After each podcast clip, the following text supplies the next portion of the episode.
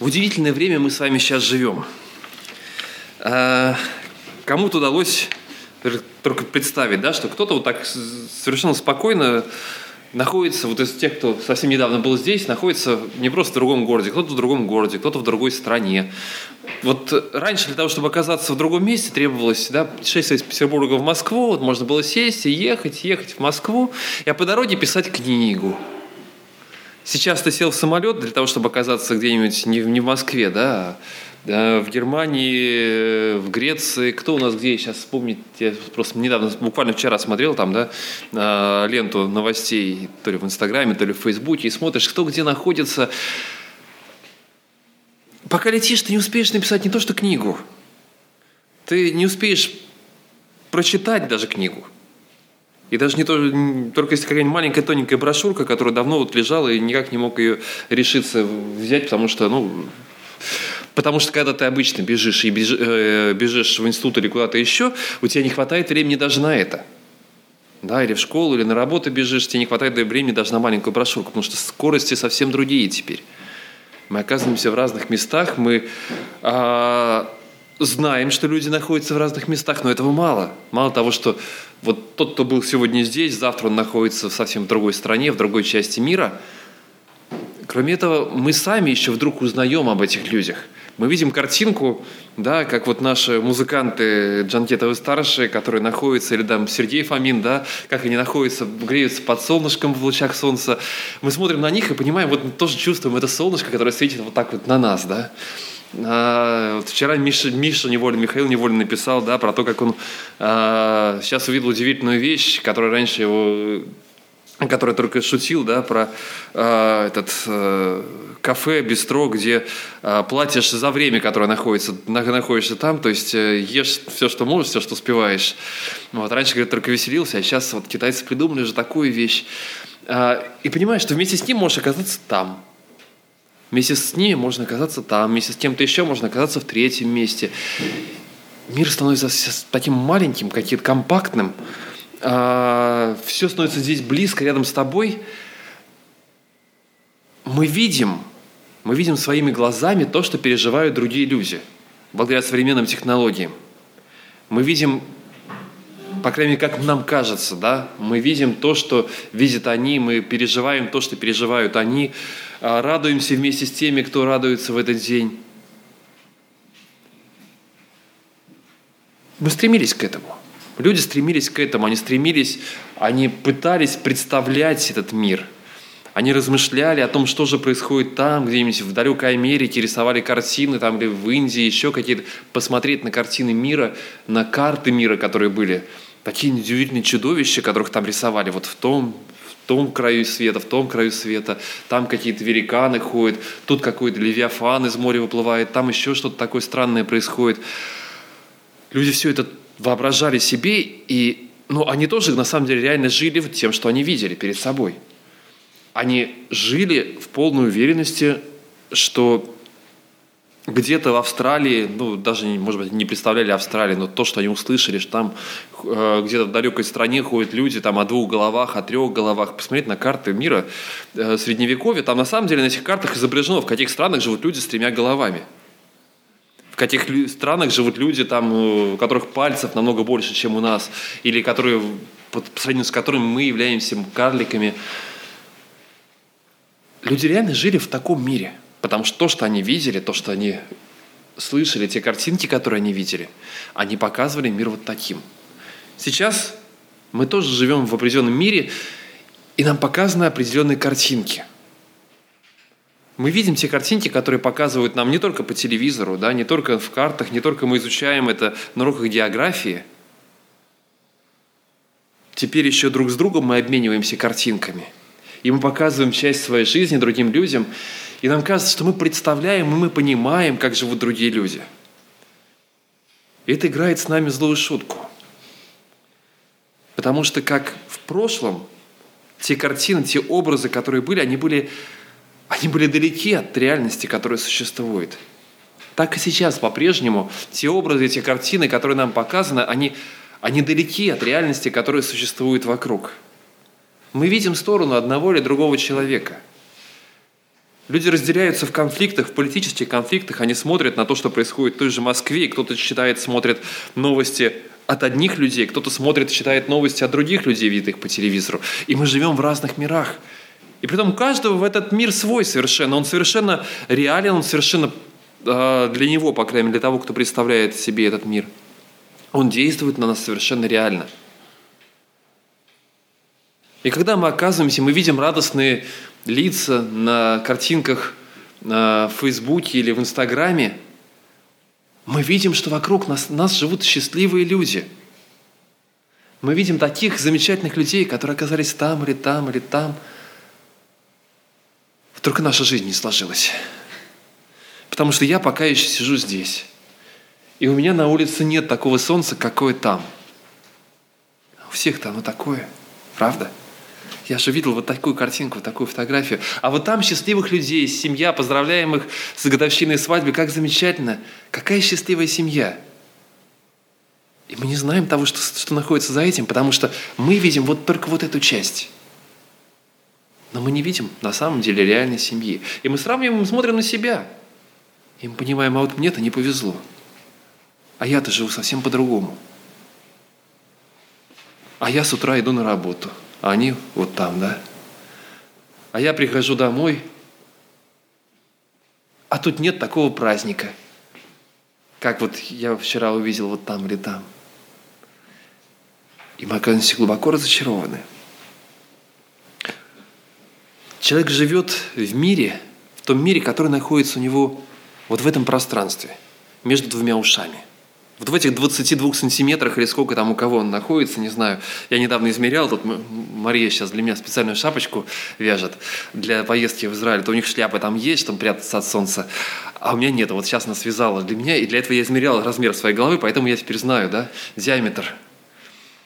У кого сколько, я не знаю, но вот, вот, вот тут помещается наш мир, в котором мы живем, на самом деле, это не вот этот мир вокруг, который мы можем потрогать, пощупать, не то, что мы можем попробовать на вкус. Для нас гораздо более реальный мир, который находится вот здесь. И этот мир становится все больше, все дальше и дальше, а, несмотря на то, что, несмотря на то, что на все современные технологии, несмотря на то, как нам легко показывают картинки, самые разные, от того, что происходит в мире вокруг, вот этот мир становится все дальше и дальше от мира реального. Человек всегда стремился увидеть, увидеть невидимое. Он стремился представить, стремился вообразить. Но современные технологии сделали вот этот воображаемый мир настолько реальным, что, что у человека отключается одно из самых важных, вернее, оно не отключается, оно очень сильно трансформируется и меняется.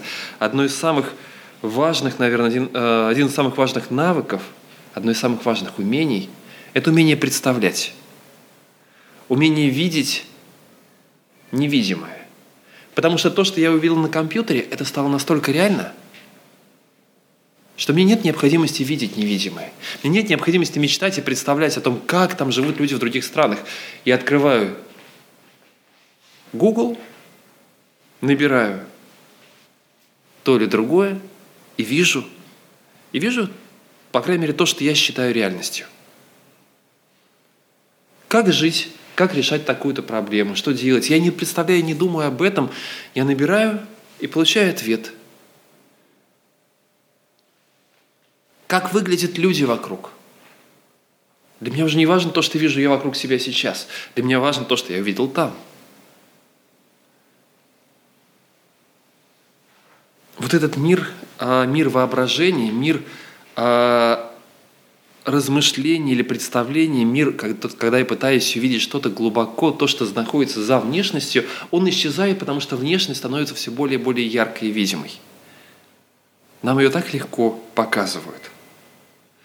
На самом деле человечество всегда боролось. Оно находилось между двумя э, полюсами. С одной стороны, оно пыталось представить и показать вот этот невидимый мир, а с другой стороны, человек понимал, насколько этот мир далек, и пытался его э, избавиться от этой внешней картинки. Оказывается уже, то есть мы знаем про может быть, мы к этому сейчас еще подойдем, да, история такая, э, история иконоборчества в христианстве, но оказывается, вот попытка борьбы с внешним появилась еще до христианства. В Древней Греции кто-то строил скульптуры, а были философы, и были не просто философы, а были люди, которые протестовали против этих скульптур, говорили, ну как это? Вы вот такое возвышенное, красивое, духовное пытаетесь воплотить в каких-то скульптурах обычных, деревянных, железных, вернее, мраморных, еще каких-то. Вы пытаетесь что-то сделать это видимым. Вы просто разрушаете вот эту картину этого мира, как духовного, того, какой он, какой он должно быть. И появлялись, сейчас в раскопках находят скульптуры с одинаковыми повреждениями. У них отбит нос, у них отбиты руки. Если посмотреть, даже в... В Эрмитаже можно найти вот такие скульптуры. Историки сейчас склоняются, приходят к выводу, что это были жертвы вот такой вот борьбы, которая происходила уже в Древней Греции, борьбы с изображениями, борьбы с образами, которые были. Потом появилось то же самое в христианстве. Были те, кто рисовал на стенах э, какие-то картины, картины из Библии, это была живая Библия, истории библейские, потому что не все могли читать текст, не все знали этот текст библейский. Кто-то изображал библейские картины, и они были, они использовались. А потом появлялось, появлялось излишнее вот какое-то, какое-то отождествление мира реального вот с этой картиной, с этим образом. И появлялись те, кто протестовали и говорили, нет, вы не понимаете, вы не можете поклоняться, стоять перед этой картиной, потому что Христос намного больше. Да, вы не можете просто вот... Эта картинка, это очень интересно, но это лишь картинка как иллюстрация, но если вы вкладываете в нее нечто большее, надо с этим бороться. И в христианстве появлялись, уже в первые века появлялись и те, кто боролись с иконами, с какими-то статуями, изображениями, те, кто их рисовал, ставил и делал. Я не хочу сейчас говорить, что правильно, что неправильно. Просто мы всегда находимся между двумя крайностями или, наверное, между двумя полюсами. С одной стороны, мы пытаемся... нарисовать, представить. Мы пытаемся изобразить что-то, чтобы оно помогло нам представить, а с другой стороны мы понимаем, что реальность, духовная реальность, она намного больше. И мир, который должен быть, и э, тот мир, который должен быть у нас вот здесь, он не должен быть так тесно связан с тем, что мы видим. Мы должны научиться представлять нечто большее, чем то, что мы видим, чем то, что мы видим в Фейсбуке, чем то, что мы видим в Инстаграме, чем то, что мы видим а, вокруг нас. Мы должны научиться видеть нечто большее. Когда люди начинали видеть просто, в иконе видеть икону, перед которой нужно поставить свечку, перед которой нужно встать на колени, поцеловать, что еще, они протестовали, я согласен с этим, да? Когда, когда происходит только такое. Когда происходит поклонение, когда мы видим только, только видимое. Если посмотреть, я сегодня с утра специально открыл Евангелие от Луки и посмотрел слово, мы пока другое, можете Евангелие от Луки пока не открывать, и мы просто посмотрим. Спасибо, Артём, я вижу, что уже готов открывать нам эти места. В первых главах как минимум восемь раз используется слово а, «люди изумлялись» или «удивлялись». Удивлялись чему? Удивлялись словам, которые говорил Христос. Христос давал им некие картины, некие образы, не только Христос. А, о Христе было сказано, и Мария удивлялась, изумлялась тому, что она слышала с Иосифом. Пастухи пошли и рассказали, люди услышали, и они изумились. Им не, нужно было, не нужна была картинка, люди рассказали, и это было покруче Фейсбука, да? Они пошли и рассказали им люди, знаете, что мы видели? Сейчас бы, да, понятно, щелк, щелк, щелк, смотрите, младенец вот там лежит, вот э, пастухи собрались, вот еще что-то, замечательная картинка, давайте мы все это выложим, выставим, посмотрите. Даже без этого люди услышали, и они изумились. Они увидели эту картину вот здесь, в своей голове. И они увидели, может быть, даже больше, чем те, кто, кто был реально там в это время. Они смогли увидеть что-то, что не видел никто другой. Когда Захарии было видение, люди удивлялись, почему это так происходит, они изумлялись. Изумлялись, что за имя такое, почему вдруг Иоанн назван Иоанном, хотя никого в роду такого не было, люди удивлялись. Интересно, как это, почему? Они задавали этот вопрос. Сейчас нам не нужно удивляться, изумляться. Мы точно так же набираем картинку и понимаем, набираем, вернее, поисковые вопросы, получаем ответы на свои вопросы.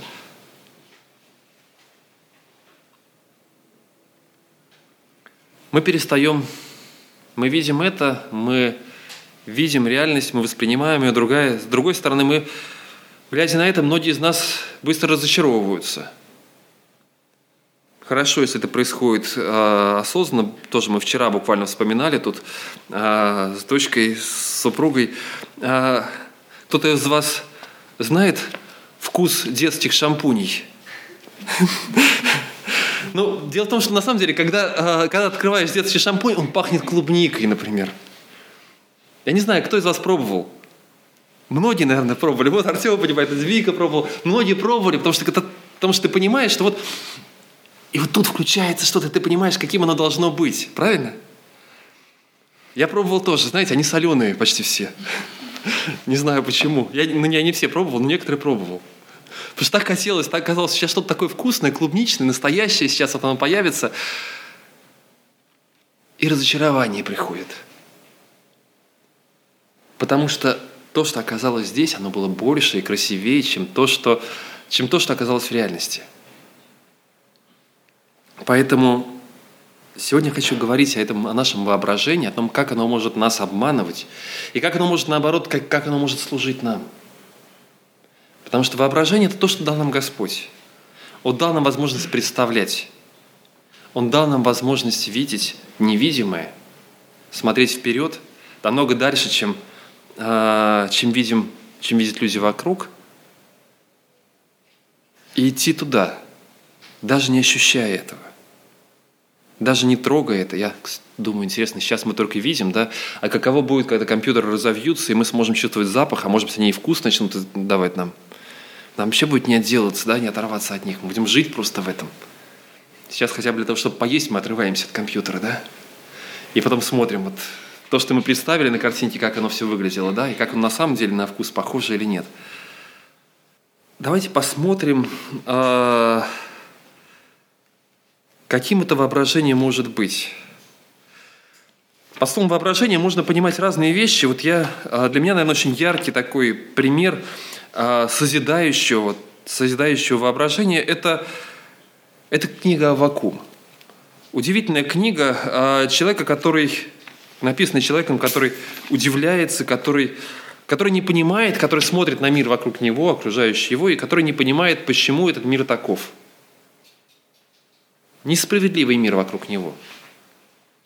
Мир, в котором, э, в котором много боли. Мир, в котором много того, против чего можно возмутиться. И у него главный вопрос, он говорит, я не вижу, где, Господь, что ты делаешь. С этого начинается первая глава, когда Аввакум взывает к Богу и говорит, «Доколе, Господи, я буду взывать...» ну, пророческое видение, которое видел пророк Аввакум, да, и вот его видение. «Доколе, Господи, Господи, я буду взывать к Тебе, и Ты не слышишь, буду вопиять к Тебе о насилии, Ты не спасаешь. Для чего мне видеть злодейство и смотреть на бедствие? Грабительство и насилие предо мной, и восстает вражда, и поднимает раздор. От этого закон потерял силу, и суда правильного нет». Так нечестивый одолевает праведного, то и суд происходит превратный. И так вот реальность, которую он сейчас видит вокруг себя. Вот реальность, которую он видит и говорит, Господи, но самое главное в этой реальности, доколе, Господи, я буду взывать. Самое главное во всем этом, том, что он видит, Боже, я не вижу Тебя. Я вижу беззаконие, но я не вижу Тебя. Что Ты делаешь в это время? И это вопрос, это, наверное, то состояние, которое приводит, которое может многих привести и приводит многих к огромному разочарованию и ожесточению. Господи, а где Ты? У меня вот это в моей жизни происходит, вот это в моей жизни происходит, вокруг вот одно, второе или третье происходит. Куда делся Господь? Почему Ты молчишь? Почему Ты не действуешь? Может, на самом деле Тебя здесь нет? Может быть, на самом деле... Ты исчез из этого мира?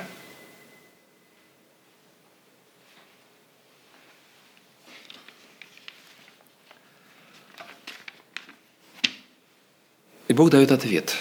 Раз за разом, там несколько ответов. Если посмотреть книгу Аввакума, такой, такой диалог э, Аввакума с Богом, к чему приводит его Господь? Каков ответ, который дает Господь? Самый главный.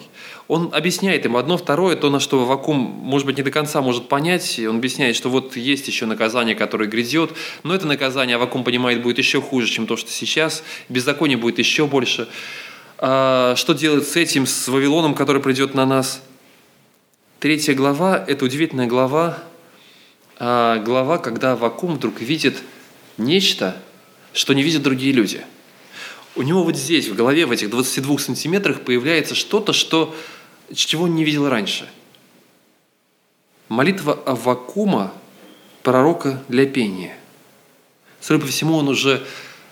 Эта молитва была написана позже, да, то есть были видения, которые были записаны сразу же, а потом позже он написал уже и вот эту книгу, эту последнюю главу, молитву свою, как урок из всего того, что вот из того диалога, который был. «Господи, услышал я слух Твой, или звук, да, от Тебя, и убоялся. Господи, соверши дело Твое среди лет, среди лет яви его, во гневе вспомни о милости. Бог от Фимана грядет, и святой от горы Фаран.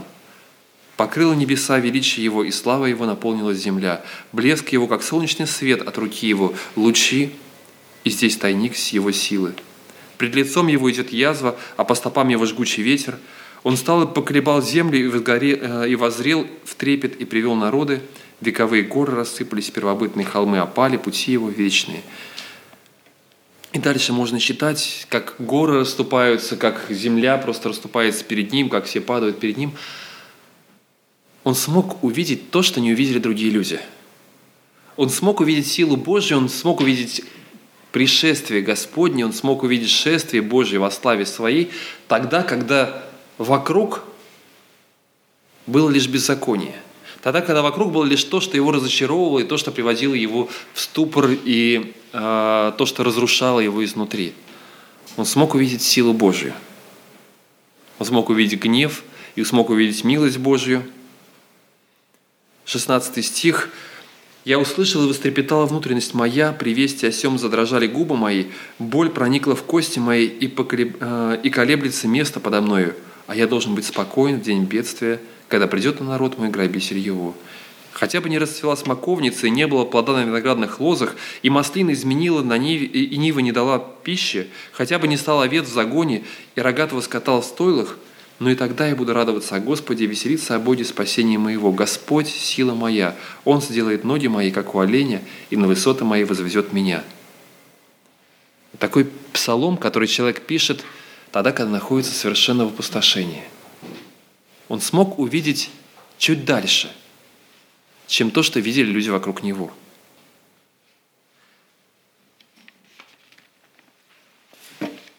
Я хочу еще одно место прочитать, которое говорит как раз о том, как это происходит. Из второго Коринфянам десятая глава, четыре-пять стих, но я прочитаю немножко в другом переводе. Можно прочитать, конечно, и в одном, и в другом. второе Коринфянам десять, четыре. Давайте я прочитаю сначала в синодальном, потом еще перевод Дэвида Штерна. «Оружие воинствования нашего не плотские, но сильные Богом на разрушение твердынь». Итак, что это за оружие, которое нам даны? «Не спровергаем замыслы и всякое превозношение, восстающее против познания Бога, познания Божия, и пленяем всякое помышление в послушание Христу». Другой перевод. Сейчас.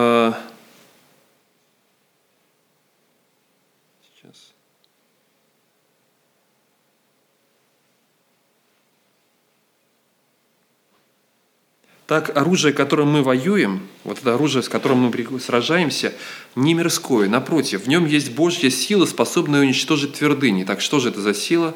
«Мы уничтожаем доводы, и любое превозношение, восстающее против познания Бога, мы берем в плен всякую мысль и делаем ее послушной Мессии». Мы берем в плен всякую мысль. Он говорит, да, у нас есть разные мысли, у нас есть, в голове нашей возникают разные образы, картины, но... они не являются просто сами по себе теми, кто будет жить в нас и влиять на нас. Мы должны учиться пленять их в послушании Христу, в послушании Мессии. Мы должны брать их в плен. Мы должны учиться управлять нашими мыслями. И об этом Библия много говорит, о том, что мы должны помышлять, о том, что чисто, достославно, достойно похвалы. о том, как мы должны благодарить Его в любое время. Библия говорит о том, как мы должны работать с нашими мыслями. Мы должны научиться видеть то, что не видят другие. Мы должны научиться смотреть туда, куда не смотрят другие. Воображение может разрушать нас. Но мы продолжаем смотреть вперед. Воображение нам необходимо, когда мы читаем Писание. Есть разрушающее воображение. Молодой человек представляет себе, а, да не только молодой человек, и девушки точно так же, чуть не меньше, представляет себе замечательного принца девушки, да, на, на, на белом коне или на вороном коне, не знаю, какой на каком прискачет. Что? На единороге, но это будет еще круче, да, который прискачет и заберет ее с царства, или наоборот спасет ее из замечательного замка, вытащит и принесет в свое царство. Красивые мечты, у него есть свои картинки в голове, каким оно все будет, и про нее, как будет встречаться дома, ну и не только об этом, да, у молодых людей много разных картинок в голове, что там должно быть, а потом он встречается с реальностью, как бы там ни было, у него есть замечательная девушка, но, да, это обращаюсь ко всем, кто еще не замужем, не женат, да, ни одна девушка не сравнится с тем, что вы себе напредставляли, это сразу вам скажу. Вы будете жутко разочарованы, когда перед вами окажется реальный человек. Вернее, первое время вы будете очарованы, потому что он так хорошо вписывается в вашу картинку, в ваш мир, который есть в вашей голове. Но через некоторое время вы поймете, что он другой. И оказывается конфликт между тем, что я вижу, и между тем, что вот у меня здесь оказалось в моей голове. И смогу ли я перестроить и научиться видеть что-то другое? Когда к нам приходят на консультацию, на семейную консультацию, одна из вещей, которую мы часто делаем, мы, мы, читаем, мы читаем Библию и пытаемся представить и понять, как это влияет на нас. Читаем «Бытие», третью главу, размышляем о том, про Адама и Еву, о том, что происходило там, о том, как... И пытаемся поставить себя на это место, на место Адама, который точно так же, как многие из нас, мечтал и думал, и понимал, что как ему нехорошо быть одному. Мечтает о том, кто пошлет ему ту, которая будет отвечать его сердцу, его желанию его сердца. И вот он видит ее, как он принимает ее, как подарок от Бога, как он, как он стоит в нетерпении, в ожидании, да, вот там, не знаю, под деревом, и как Бог-Отец выводит ее к нему. И вот она, кость от кости его, плоть от плоти его, мечта, замечательная картинка. На самом деле, это то, к чему мы можем и должны возвращаться. И когда мы видим реальность перед собой, мы должны понимать, это та, которую я принял, как подарок, который дан мне был, был, был дан мне от Бога. Это та, которой я посвятил себе. Я должен научиться видеть ее именно такими глазами. Я должен научиться ее видеть, несмотря на то, что она не похожа сейчас на то, что я себе представлял, я должен научиться видеть в ней вот тот самый отражение Божьего образа и замысел Божий. Я должен суметь смирить или подчинить свое мышление, я должен смирить и подчинить свое мышление тому, что Бог мне дал реально, и видеть действие Бога вот в том человеке, который сейчас находится передо мной. И это бывает очень непросто. Многие предпочитают не изменять себя, а изменить того, кто рядом с ним находится, и пытается встроить его в ту картинку, которая у него возникла здесь. Но мы пленяем не нашего супруга, да, или нашу супругу, мы пленяем свои помышления, подчиняя их Богу, и стараюсь увидеть то, что делает Бог. Я недавно еще один образ э, прочитал, библейский образ, который надо будет нам взять, наверное, для семейных консультаций. Я вот обращаюсь к Марии. Э, у одного автора, э, я его уже цитировал, здесь Марк э, Бучин, э, Бучинан, э, он приводит образ, э, говорит, для него было очень важно увидеть себя в истории Иакова и Рахили и Лии. Увидеть свои супруги Рахиль и Лию в одном лице. Немножко странно звучит, но что он имел в виду? Четырех, ладно, это же отдельно. Он говорит, с одной стороны, я вижу ее, как ту, ради которой, то есть увидеть ее, как ту, ради которой я готов работать, трудиться семь лет, там, добиваться ее, пасти овец, что угодно. И вот, наконец, и вот, наконец, праздник, торжество. Но вопрос в том, что потом на следующее утро я понимаю, что рядом со мной совершенно незнакомый человек. Рядом со мной совсем другой человек, не тот, которого я, которого я думал, о котором я мечтал. Но это тоже, это тоже тот, кто дал мне Богом. И как потом, и через одну, и через другую, через ту, о которой он мечтал, о которой он представлял, через Рахиль, и через Лию, о которой он даже не представлял, о которой он даже не догадывался, как Бог работает в его жизни и меняет его. И я понимаю, и это действие Божие в жизни нас. И он говорит, когда я читал эту историю, когда я пересчитывал ее, я понимал, я понимал свое, я видел себя в этом во всем. Я понимал, как Бог может работать во мне. Представить себя, представить себя в образе этих библейских героев, которые есть там. Представить а, те трудности, с которыми сталкивались эти герои, и те ответы, которые они получали через это. Не просто а, разбирать все на пункты один, два, три. Мы привыкли, мы привыкли в современном мире а, все раскладывать по полочкам. И это хороший, с одной стороны, навык. Да, вот вам пять советов счастливого брака, семь там по поводу воспитания детей, вот э, пять принципов молитвы. Вот сейчас мне пришло сегодня э, о тридцати днях, углубляющих молитву, провести вот такой, я не против этого, да, провести такой молитвенный марафон в церкви. Э, мы сериалы для этого предложили скачать. Может быть, мы как-то такое и сделаем, да. Вот вам тридцать шагов, что нужно сделать для этого, для этого, для этого. Все это хорошо.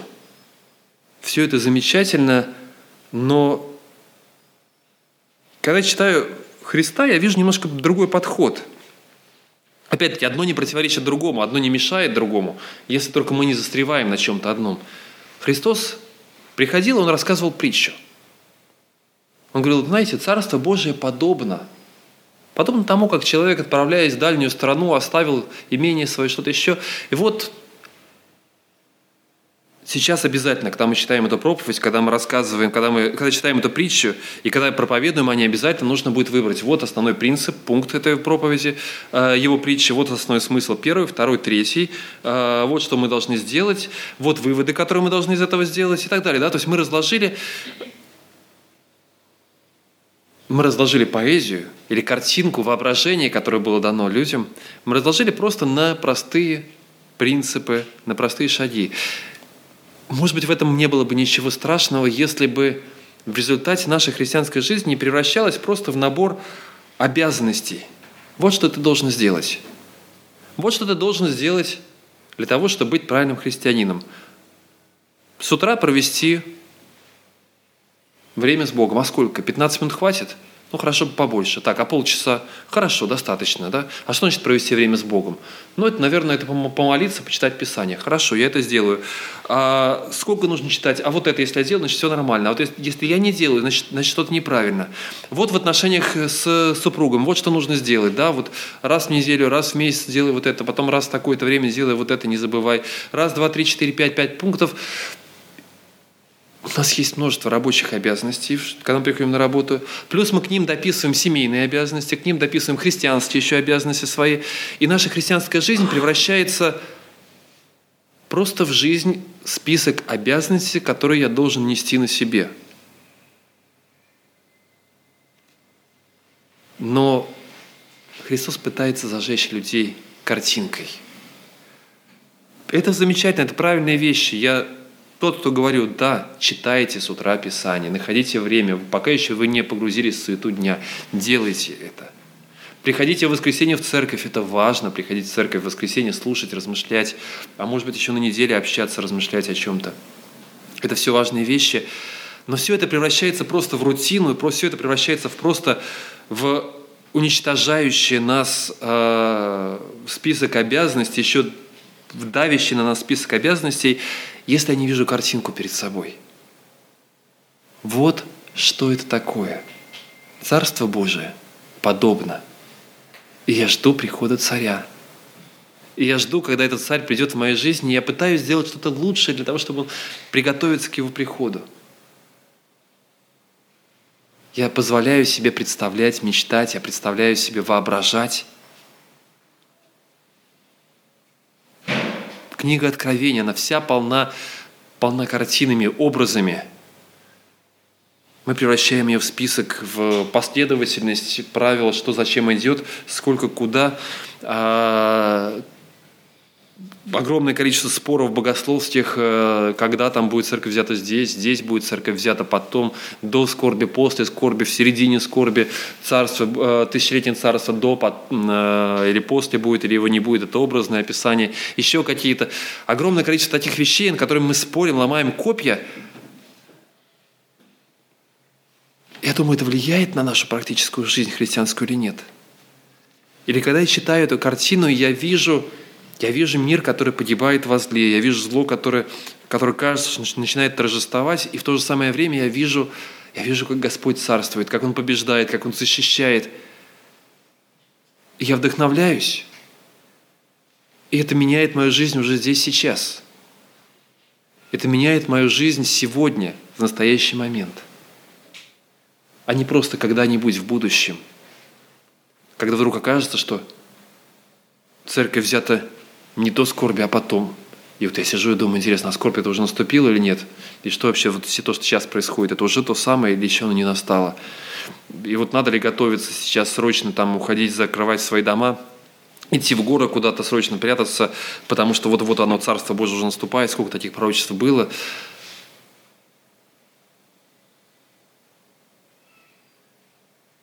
Очень часто Бог действует через картины, через воображение, но Он хочет, чтобы на это воображение действовал именно Он.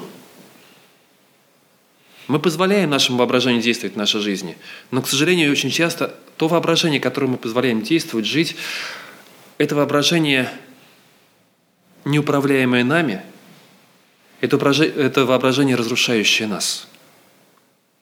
Это несбыточные образы, мечты, которые потом при столкновении с реальностью вызывают у нас горькое разочарование.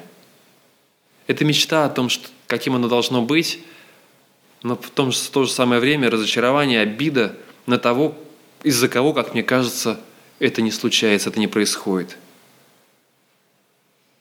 Замечательно услышать Артёма, когда говорит он, да, как церковь может созидать и как она может вдохновлять людей.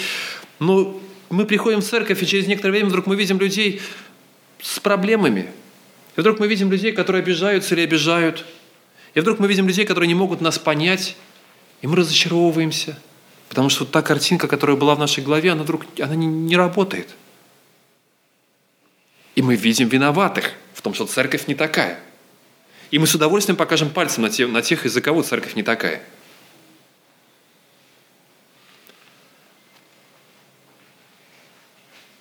Но в то же самое время вместо такого разрушающего воображения необходимо воображение созидающее. Когда я вижу, какой должна быть церковь, я должен это видеть. И это удивительно, это важно видеть, какой должна быть церковь, какой должна быть семья, каким она должна быть. И я стремлюсь туда. Я стремлюсь туда сам, я помогаю другим идти к этому. Это не разрушает меня, я просто понимаю, что Господь действует, и вот туда Он нас когда-нибудь приведет. И Он знает, как это сделать. И когда я вижу несчастную семью, я понимаю, что у Бога есть замысел, и моя задача помочь им увидеть тот замысел, который есть для их жизни, и идти туда. Когда я вижу детей, которые так часто тоже не вписываются в ту картинку, которая есть в нашей голове, но я стремлюсь увидеть, а что Господь может сделать в них. И я открываю, я читаю того же самого э, Иакова, сорок девятая глава книги «Бытия». Мы не будем сейчас ее все читать, Артем, э, потому что она большая глава. Когда Иаков обращается к каждому из своих детей, у него по поводу каждого из них есть свое видение и картина.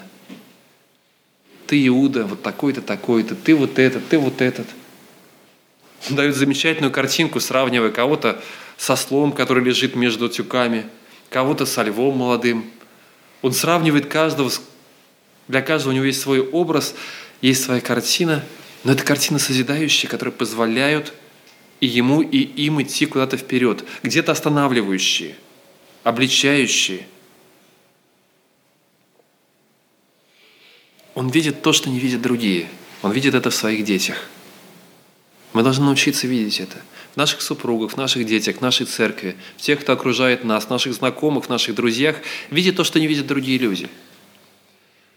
Когда мир несправедлив вокруг нас, мы должны все равно видеть, каким он должен быть. Бог идет от Фимана, да, как увидел Аввакум. Бог продолжает идти. И независимо от того, что сейчас происходит, и независимо от того, какое разрушение вокруг нас, Бог продолжает действовать. Независимо от того, насколько политически у нас справедливое или несправедливое государство, Бог продолжает действовать, и Он приведет к своей цели. Я открываю книгу Откровения, я понимаю, что так оно будет.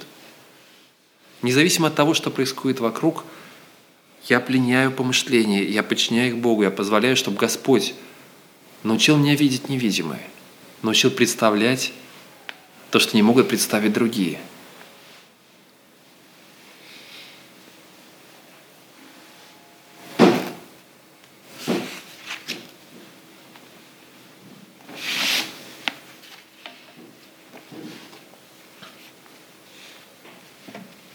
«Я возвещу вам, что будет с вами в грядущие дни». Это то, что Иаков сказал своим детям, когда собрал их. «Я возвещу, я расскажу вам, что будет. Я расскажу вам то, что я вижу, то, что, может быть, не видите еще вы». И Бог рассказывает нам то, что видит Он. Не всегда то, что Он описывает, то, что Он рассказывает нам, можно... вписать в учебник по систематическому богословию, можно расписать на, по нескольким пунктам, хотя мне нравится, есть хорошие учебники по систематическому богословию, которые я могу порекомендовать всем желающим. И тем не менее, я понимаю, что далеко не все можно вписать туда. Вот последнее место, которое я хотел бы сегодня прочитать, которое мы откроем, это первое Коринфянам вторая глава, девятый стих.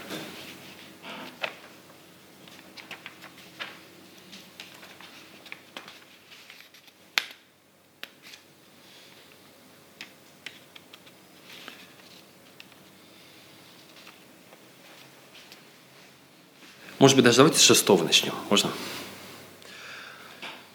«Мудрость же мы проповедуем между совершенными, но мудрость не века сего, и не властей века сего приходящих, но проповедуем премудрость Божию тайную, сокровенную, которую предназначил Бог прежде веков к славе нашей, которую никто из властей века сего не познал, ибо если бы познал, то не распяли бы Господа славы.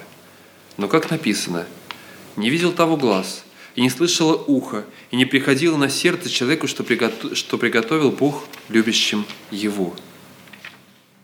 А нам Бог открыл это Духом Своим, ибо Дух все проницает, и глубины Божии». Бог открывает нам то, что не видят другие люди. То, что невозможно даже представить. Не всегда это можно сформулировать.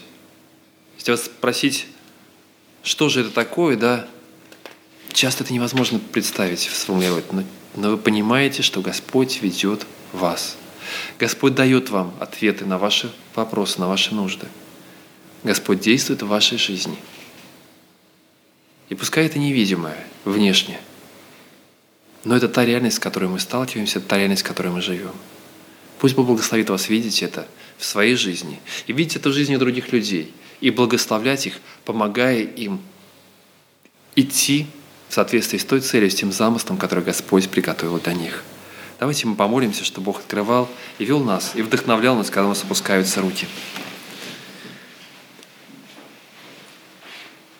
Господь, Ты есть Бог всемогущий, и Ты Бог, которого, чьей картина много больше, чем то, что можем представить себе мы. Помоги нам иметь правильную картину об этом мире. Помоги нам иметь правильное представление о том, каков этот мир, видеть в нем невидимое, видеть в нем руку Твою, видеть благословение в тех людях, которые окружают нас.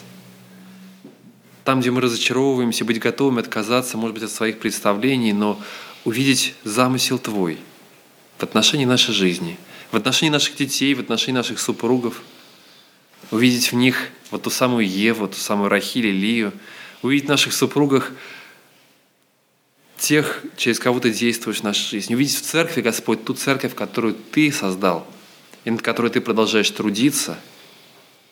Увидеть в людях рядом с нами замысел Твой. Благослови, Господь, нас смотреть Твоими глазами. Пусть этот мир станет другим хотя бы для нас. И я знаю, что настанет день, когда ты придешь сюда, и ты уже сейчас шествуешь во славе своей, даже если этого не видно, внешними глазами, Господь, я вижу и знаю, что Ты действуешь. Я доверяю Тебе самого себя. Благослови, Господь, идти по пути Твоему. Аминь.